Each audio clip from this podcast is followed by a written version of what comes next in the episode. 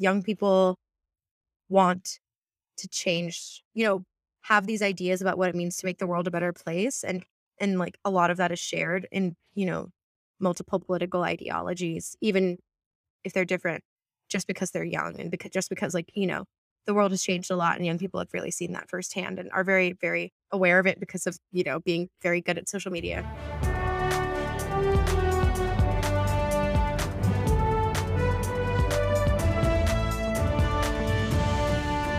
Hi, everybody. This is How Tech Becomes Law, a public interest tech podcast about technology, public policy, and career advice. We are your co-hosts, Jin Yan Zhang and Dhruv Gupta. This week, we have a conversation with Jahnavi Rao from New Voters, an organization dedicated to youth voter registration. Following the twenty sixteen election, Jahnavi founded New Voters as a club at her high school, where she registered over eighty-five percent of her class to vote and mobilized her peers, while she herself was too young to vote. Since then, Jahnavi and the New Voters team have grown the school club into a national five oh one c three nonprofit, working with high school student leaders across America to help them host highly successful nonpartisan voter registration drives at their schools. For the twenty twenty election, New Voters registered fifty thousand high school students across three hundred high school chapters. Outside of New Voters, Jahnavi served as the founder and director of high school engagement at the Harvard Votes Challenge, co-president of the Harvard South Asian Women's Collective, and is an active cast member, is probably the best cast member, of the Harvard College Opera Society. In her free time, you can find Jahnavi listening to Taylor Swift and watching Vine compilations. Jahnavi, thank you so much for joining us today. Thank you so much for having me. It's such an honor to be here. Hey, tell us a little bit more about your work at New Voters. Yeah, so thank you for that great introduction. It covered a lot of it. But yes, I founded New Voters when I was a junior in high school. And as you mentioned, we registered eighty-five percent of our class to vote. And I think that really like sparked up fire under me and a lot of my peers that, you know, even though we weren't old enough to vote, you know, we could register other people to vote. And that was kind of the impetus behind continuing it. And, you know, it snowballed. We got to one hundred high school chapters by the end of my senior year. I went off to college, um, and now here we are with like a pretty fleshed out national organization of around fifty high school and college interns who work full and part-time alongside myself and four full-time directors who manage those interns. And basically, yeah, we just like work with really incredible high school students across the country to help develop their sense of agency or like their belief that they can change the world and, you know, make an impact on the world. And additionally, help them run civic engagement drives at their school, whether that be voter registration, get out the vote, or, you know, vaccinations or even advocacy campaigns. Obviously, like our main focus and core competency is voter registration, and we've gotten pretty good at it.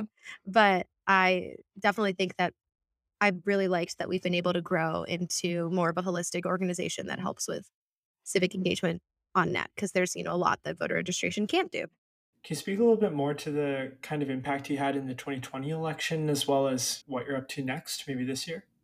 Yes. So the twenty twenty election happened two, two years ago. Crazy. Long time ago.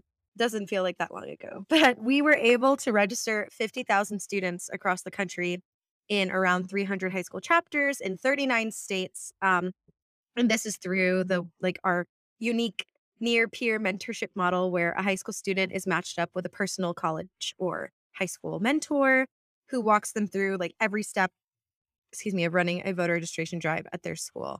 Since then, we have registered an additional thirty thousand students, and our registration rate has just gotten better. In, in twenty twenty, we were able to get around like fifty percent of students at a school registered to vote. Now it's up to eighty percent.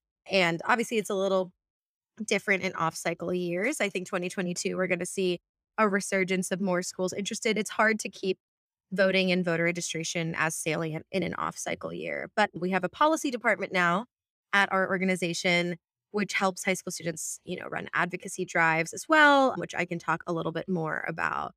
Well, actually, on that point, I mean, in terms of advocacy, how does the work that you do intersect with more like maybe partisan efforts that you see as well about trying to enfranchise young voters and getting them engaged about the issues that they care about?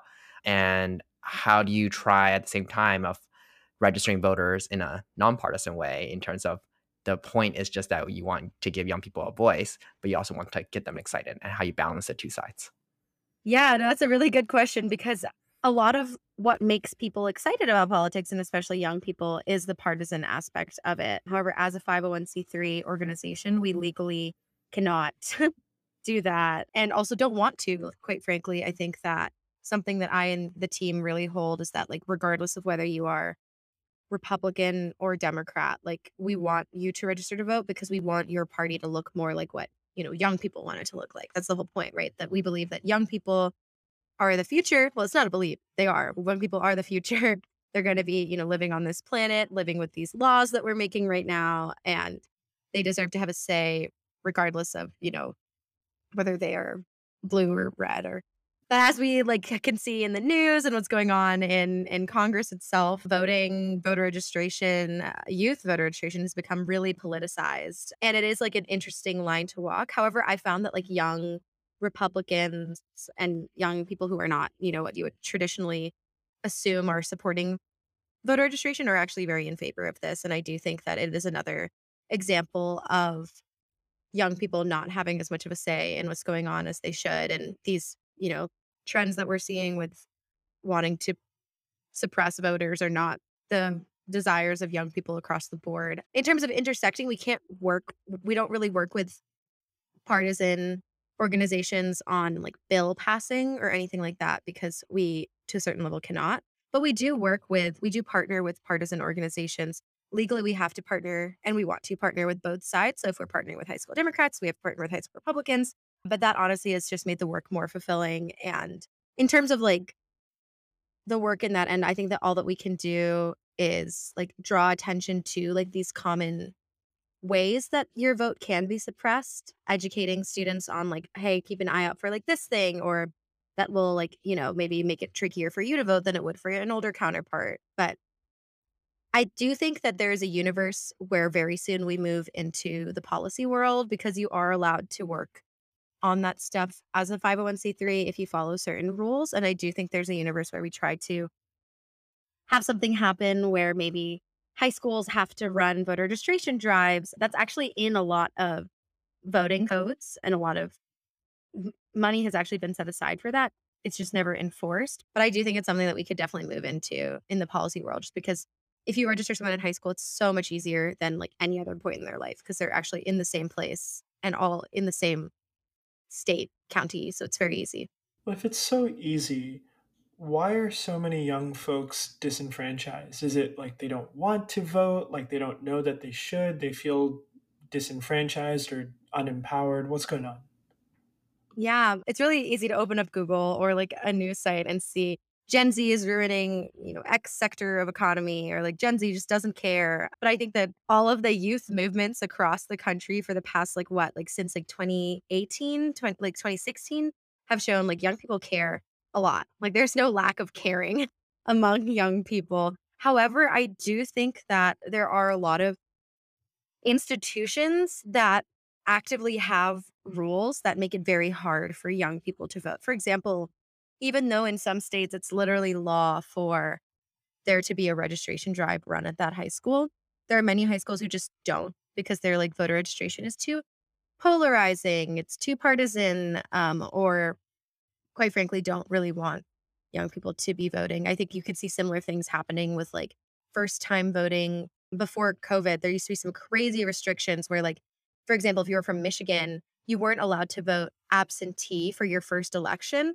And the only group that that really impacts are, you know, high school students who are going out of state and want to vote in Michigan. And they're just not allowed to vote in their first election if they're not in person, or they were. Oh, wow. This is, yeah, it's crazy. There's just some very, like, there's like some states where you need a notary in order to send into voter registration. But like, if you're from Nebraska, where are you going to find a Nebraskan notary before you send in your ballot? I mean, I think that the biggest thing that I see as like the, the reason why we have, you know, young people voted about half the rate of their older counterparts is because it's basically been instilled in a lot of young people that you don't have the ability to change the world. You don't have the ability to like create impact on what's going on. And I think that I use this like broadly to talk about youth agency, which I define as like the ability of young people, like their confidence in their ability to produce results and impact the world. However, like there was like a survey in twenty seventeen by Universum that said thirty-three percent of Gen Z lacked the confidence to lead. Like they felt that they self-reported that they had lacked the confidence. And a twenty twenty study by Deloitte showed that like forty percent of Gen Z in the U S are optimistic that the world will improve, meaning sixty percent, less than forty percent are optimistic, meaning more than sixty percent, like much more than half, believe the world is not going to improve. So this, I think, paralyzes people in a lot of ways. And if we are able to like show young people that like, A, voting is a direct way to see like your voice actually counted and like to see your agency at work, but also B, that like you do have the ability to like create an impact. You do have the ability to impact the things around you. We'll see a lot more voter registration. And that's not to say that like it's because young people don't want to vote, but I do think it's a lot of it's like they just don't believe the things that they do individually can impact, because like quite frankly we've not really been taught that throughout growing up. It's not really a focus in school, I think, unless you're very lucky. So actually I'm curious, speaking of schools and as someone who is actually working with high schoolers for New Voters, how have you seen any changes, especially in, this, in the last few years, of like this shift in terms of what we're seeing in terms of the political agenda at the state and even local level in terms of what's being taught in schools, and actually trying to restrict the teaching of controversial topics by teachers in schools, which are inherently political in many ways, right? In terms of the topics around racial history of this country and the founding of this country. How has that affected the kind of environment in terms of what young voters or potential voters are experiencing when they go to school?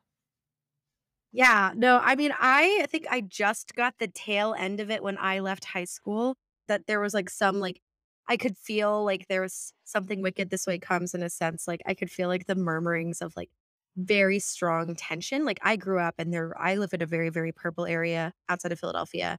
And I knew that like half my school was the, like where we were, people were different parties, like half and half basically.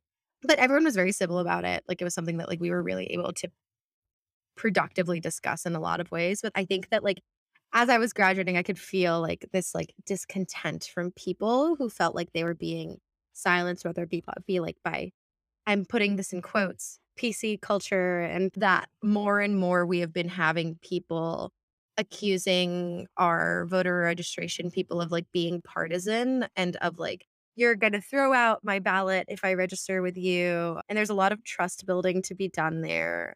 And that's why we like really focus on the students registering people in their own school, just because like you already have a connection presumably with these people, even if you don't know them just by like living in the same place as them. But I think more and more we're seeing like neighbor turn on neighbor and people making assumptions about people based on their party. And so I've definitely been hearing about how high school students have been running into these problems, but with like, you know, this like concerted effort towards like trust building, it is something that's going on. But I, I also like my high school literally last week had a walkout about masks. Like things are happening at the high school level that are not great right now. I think I can definitively say that walking out because you are wearing a mask is a bad thing. And um, oh, and something that just happened at my, my high school. Like uh, like one hundred kids or something, like a lot. Yeah, geez. Jeez. Um I, I mean, do, do you have other personal experiences with helping folks register, either through New Voters or like back when you were in high school, that, that you can point to as just, you know, kind of interesting or that might be helpful to someone? Yeah. So I think that like one example, going back to the voter disenfranchisement thing, is like my friend, my one of my best friends from home, she's in college in Connecticut, and she was sending back her absentee ballot. And she had it rejected four times. Like she sent it like well in advance of the election, and it kept getting rejected, kept being sent back. Wow. She spent like a bunch of money on expedited shipping, and like she just didn't vote because it was just so like crazily hard to vote absentee for absolutely no reason. And I think this is really, really frustrating for her, obviously, for a lot of reasons. And this was the twenty eighteen election. And I remember like she was calling me like in tears because like she got her ballot, she had to literally refill it like four times and like very unhelpful. On a lighter note, I unfortunately don't get to interact with students who are registering to vote much these days because of the structure of New Voters. But I do remember in high school, there was someone who I knew not well, but I just had gone to school with them for like eight years. And I was like, register to vote. And they said, no, I'm an anarchist. And uh, it was like the funniest, one of the funniest and most productive conversations I've had, where just I slowly was like, okay, like, why are you an anarchist? Did you know that you could vote for that, like for these things that you would like? And he's like, oh. And I was like, yep. And it slowly worked. But I remember that was like particularly amusing. So I know that in the recent years, uh, especially with the pandemic, beyond registering people to vote, you've also been working on other efforts related to public health. Can you just tell our listeners a little bit more about those projects, like the Teens Get the Vaccine initiative that you've worked on? Yes, the Teens Get the Vaccine initiative is something we're super duper proud of. So obviously, we had to change a lot of things with COVID. And as much as it was, you know, globally and in a lot of ways, like, you know, individually very terrible for, you know, almost everybody, it did give a lot of high school students time. And that's like really when we grew from a team of like six to fifty. Like we had one hundred like plus people apply to be interns at New Voters. A bunch of students were signing on to run drives. And I think that like with all that we were like in some like backwards way, like quote unquote benefiting from the pandemic, we were also very aware of the fact that like people are dying and like a lot of like high school students are not vaccinated even after it was like, you know, the age limit was removed. And I think once the age like was dropped, once they said sixteen year olds could get vaccinated, obviously now it's even lower than that.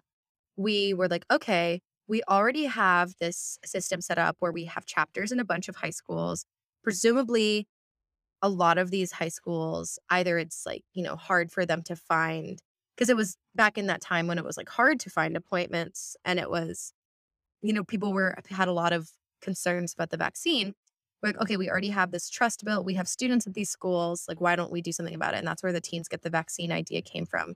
And we build, we built out a program similar to our voter registration one, where each student leader, after they ran a registration drive, was matched with a personal policy consultant who helped them run a vaccine hesitancy drive at their school. And basically through the same like personal peer-to-peer reach outs that the voter registration was executed, they had like a canned message that they sent to people about getting vaccinated. We did a video campaign where we got like one hundred high school students to be like, blank teens get the vaccine because, so like artistic t- teens get the vaccine because like I want to be able to perform in front of people, or like athlete teens like get the vaccine because, you know, we want to, I want to have my season. And I think that really resonated to people. And I think the most exciting, like that was very exciting. And then I was also very excited about like, we had a, a lot of really great collaborators, including we had a Q and A with the former director of the C D C under President Obama, Doctor Tom Frieden. And we brought on a bunch of high school students with vaccine hesitancy concerns from across the country onto a Zoom call where they got to ask him. And we obviously, like, it was, he's so smart and it was just like very informative. We were able to work with the White House's Office of Public Engagement because they were doing like a back to school vaccine thing. We were able to help set up vaccine clinics in high schools, chapters that we had, so they could like straight away like get students who they were talking to to go and get vaccinated. And while it was hard to get a metric because people don't necessarily want to share their vaccination status, and also we don't really know if we, there was a lot of barriers to that, we can very confidently saying that it was a success in terms of just like getting a lot of vaccine misinformation like out of the way, and also just like giving a lot of students a closer proximity to getting vaccinated than they would have had before. I remember there were like students I knew who were like part of our team who were running these campaigns at their school, and they had friends who like whose parents were doctors who were vaccine hesitant, and then like through the campaign like were able to like, I don't want to encourage it, but like quote, like go against their parents in a sense and get vaccinated, even though their parents didn't want them to. And I don't know, it was just very cool to see like firsthand, like New Voters is awesome because, you know, I believe that voter registration, it's not the most important issue, but it is the first, I think. I think it's the first thing that needs to be done before a lot of things can happen. But like, I understand like the appeal of being a doctor, right? Like if you're working in health, like you're actually able to see like lives being saved. And Not to say that like teens get the vaccine was directly saving lives, but it was very cool to see people who wouldn't have been vaccinated get vaccinated because of the work our student leaders were doing. I'm curious to hear, what's your take on what it takes to actually influence people to do things? I mean, especially with the projects that you're doing with New Voters and Teens Get the Vaccine, it's very interpersonal, right? Like you have individuals at these schools who are talking to their peers who, you know, before COVID, they could do it, you know, face to face. And but even with the pandemic, at least over Zoom and in a more private and personal way, versus what we do see at the same time right now in recent years is the massive role that social media and technology platforms can play in spreading misinformation, in spreading, you know, misunderstandings about the vaccine efficacy or about what it takes to vote and those kinds of topics. Um, as someone who's trying to get people to change their behavior, what is your experience on what does it take and how do you actually get it to work? Yeah, thanks for asking. I think that I actually am writing my thesis on nudging, which is in like the field of behavioral economics. And I'm very interested in human behavior, especially as it relates to policy and like political decisions. And I really, I think that like social media and like mass information is such, such a tool that can be used for such good. And like, we do a lot of mobilization through like, through social media and it works well. But I really think that like the, you know, the ace up the sleeve is the personal peer-to-peer contact. I feel that there is a decent amount of research on how the best voter registration stat strategy is like peer-to-peer contact, like having someone who knows someone else message them and be like, you should register to vote and engage in a dialogue with them. And I honestly think that it's the best way to combat these like mass waves of misinformation that are happening through these social media platforms. Um, I, I think to like the big thing that I have found to changing someone's mind, changing someone's mind is basically impossible, but encouraging someone to do something that they wouldn't, that they might not have done as readily before, is to understand where they're coming from, like understand how they are, you know, why they're hesitant or why they don't want to do something. Honestly, a lot of the times it's just, they don't feel like it. They're just lazy. And also there's a lot of times when you think it's just laziness and it's actually like, oh, they tried and it was really hard. And that made them, you know, get like demoralized. And that's something that you can help them with. Um, and I think the big part of that is something that we try to instill in all of our chapters is like nonpartisanship and actually just actively working across the aisle from whatever party you are. So like partnering with, if you're part of the high school Republicans chapter at your school, partnering with the high school Democrats chapter. And I think that's like building this trust, as I said before, and like coming from a place of like, I want to understand where you're coming from and not, you're stupid if you don't do this, really goes a long way. Yeah, absolutely. And kind of along those lines, as someone who's, you know, young, a woman, a person of color in politics, you know, you're not the classic white male political operative. What? Have you had, well, as far as I know, um, have you, have you, have you had folks react to your Americanness in some way? Like, have you had folks kind of question your ability to relate with them, or have you been unable to relate with folks, or has that just not been an issue? Yeah. I mean, I think that I am either very oblivious or have been very, very lucky to not really see that ha- happen as much with my interactions in the political world. However, I do think that that could be chalked up to the fact that I largely work with young people. And I think young people across the aisle have really redefined for themselves what American means, like are a very diverse pool of people in both parties, in all parties. Um, and because of that, and because of the people they interact with, because of the people they see on T V, the people that they, you know, respect in their party even, they have updated what it means to be American. And that's not to say that maybe I have experienced something and I just didn't recognize it. I know for sure that like it has been a problem with high school chapters in their schools if the student leader, you know, was not the same, the, the overwhelming predominant race at their school. It was sometimes harder for them. But I really do think that like, it's really in line with what I was saying about young people, is that like young people want to change, you know, have these ideas about what it means to make the world a better place. And And like a lot of that is shared in, you know, multiple political ideologies, even if they're different, just because they're young and because just because like, you know, the world has changed a lot and young people have really seen that firsthand and are very, very aware of it because of, you know, being very good at social media. Yeah, a hundred percent. So Jahnavi, your work has been particularly inspiring, of course, with your leadership of dozens of young students, managing a national and distributed team. There's a lot of folks who want to impact and shape the future of the nation, but you've done this while learning on the job.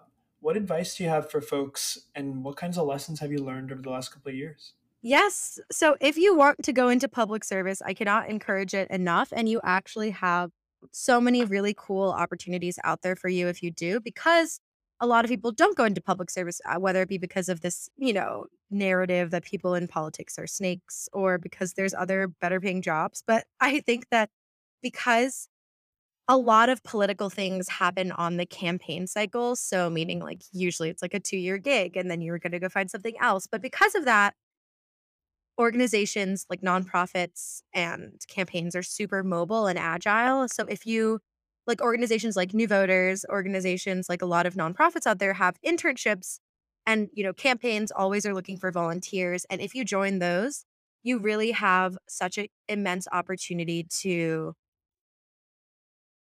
do what you want with that job just because like they're moving so fast. So if you go up to them and you're like, hey, can I do this? Like, could I try to run a meet the candidate forum with the local high schools? They're just going to say nine times out of ten, they're just going to say, yes, go for it. Like, come back to me when you've done it. Let me know what it is, because they will take any help they can get. And they will, they really appreciate, like us speaking as someone who like has interns, so appreciate people with initiative and will always like support people who have cool ideas. And I think that's more than like, honestly, any other industry because, because of the nature of like a very quick cycle, because like you're in for two years, then you're out, you're finding a new job. I, I really think that like, if you're interested in this field, obviously, feel free to check out w w w dot new voters dot org if you're interested in an internship with us uh, or a paid opportunity. But there's just so much, so much agility, so much like quickness happening in this space that you can find some very cool things to do and take a lot of initiative in them. That sounds great. So what about yourself? I mean, you're finishing college in a few months. What's next for you? Yes. So I took off for the twenty twenty election. So I luckily have a little bit more time than my my graduating class, which is very nice.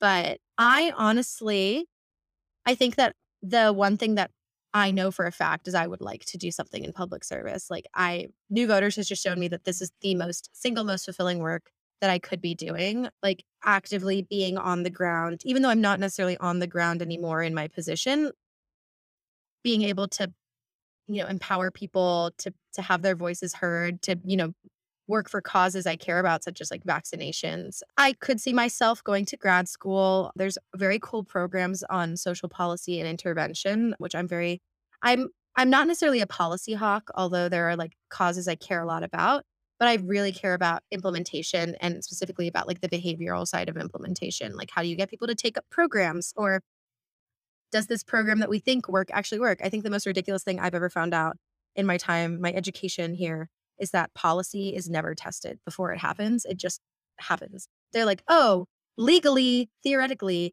this policy should work. But there's literally no tests ever done to that end. And it it boggles my mind. Well, kind of on the uh, on the other side of this, you didn't always know you wanted to go into public service, right? You, at one point, wanted to be a singer. And I know, I know you're one of the most incredible singers I've ever heard, but what happened? What, what changed your mind? That is very sweet of you to say, Dhruv. I really appreciate it. Yes. I, when I was sixteen, I was very set on becoming an opera singer, and I'm very lucky to still have that in my life. But the big change for me was the twenty sixteen election. As I may have mentioned, I'm from a purple area outside of Philadelphia. And I just remember when the election happened, the sheer frustration on my peers on both sides of the aisles, faces of like not having their voice heard, just legally not having their voice heard, even though decisions being made affected them more than anybody else. And I really felt that, you know, drive to like, you know, I have to do something about this. Like singing will always be important to me, but there's no universe in which I can sit back and not do anything when people like me And people who continue to be like me, people who continue to be under eighteen after I'm under over eighteen are not, you know, being heard when decisions affect them the most. And that was really the impetus behind everything. Well, as we wrap up, we have one last question. So this podcast is called How Tech Becomes Law. So given your experience, how have you seen a technology and its design create new rules for how society operates? Yes. So obviously I'm not a tech person, but I can say that civic tech is becoming more and more of a thing. I'm not as literate in it as I should be. But one thing I do know is that online voter registration has basically completely changed how accessible voting and voter registration is to people. Um, and I think it will just improve if we can ever agree on something in Congress. I just, I think that as laws get passed, more and more technology will be implemented into the voter registration and hopefully one day the voting process such that, you know, it is easier to vote absentee, potentially online, who knows? Um, but I think there's a lot of space for, for technology to become a part of how the government operates when it comes to voting. Well, hey, Jahnavi, thank you so much for joining. And thank you for listening. I'm Dhruv Gupta with Jin Yan Zhang, and this was How Tech Becomes Law. Thanks for listening to How Tech Becomes Law. We are supported by the Public Interest Tech Lab. You can find us online at how tech becomes law dot org and on social media channels at Tech Becomes Law. The music for this podcast was produced by Clarence Yap. If you enjoyed this podcast, please leave us a review on your podcast platform of choice. It really helps other listeners discover us. Thanks again for listening, and come back next week for another conversation on How Tech Becomes Law.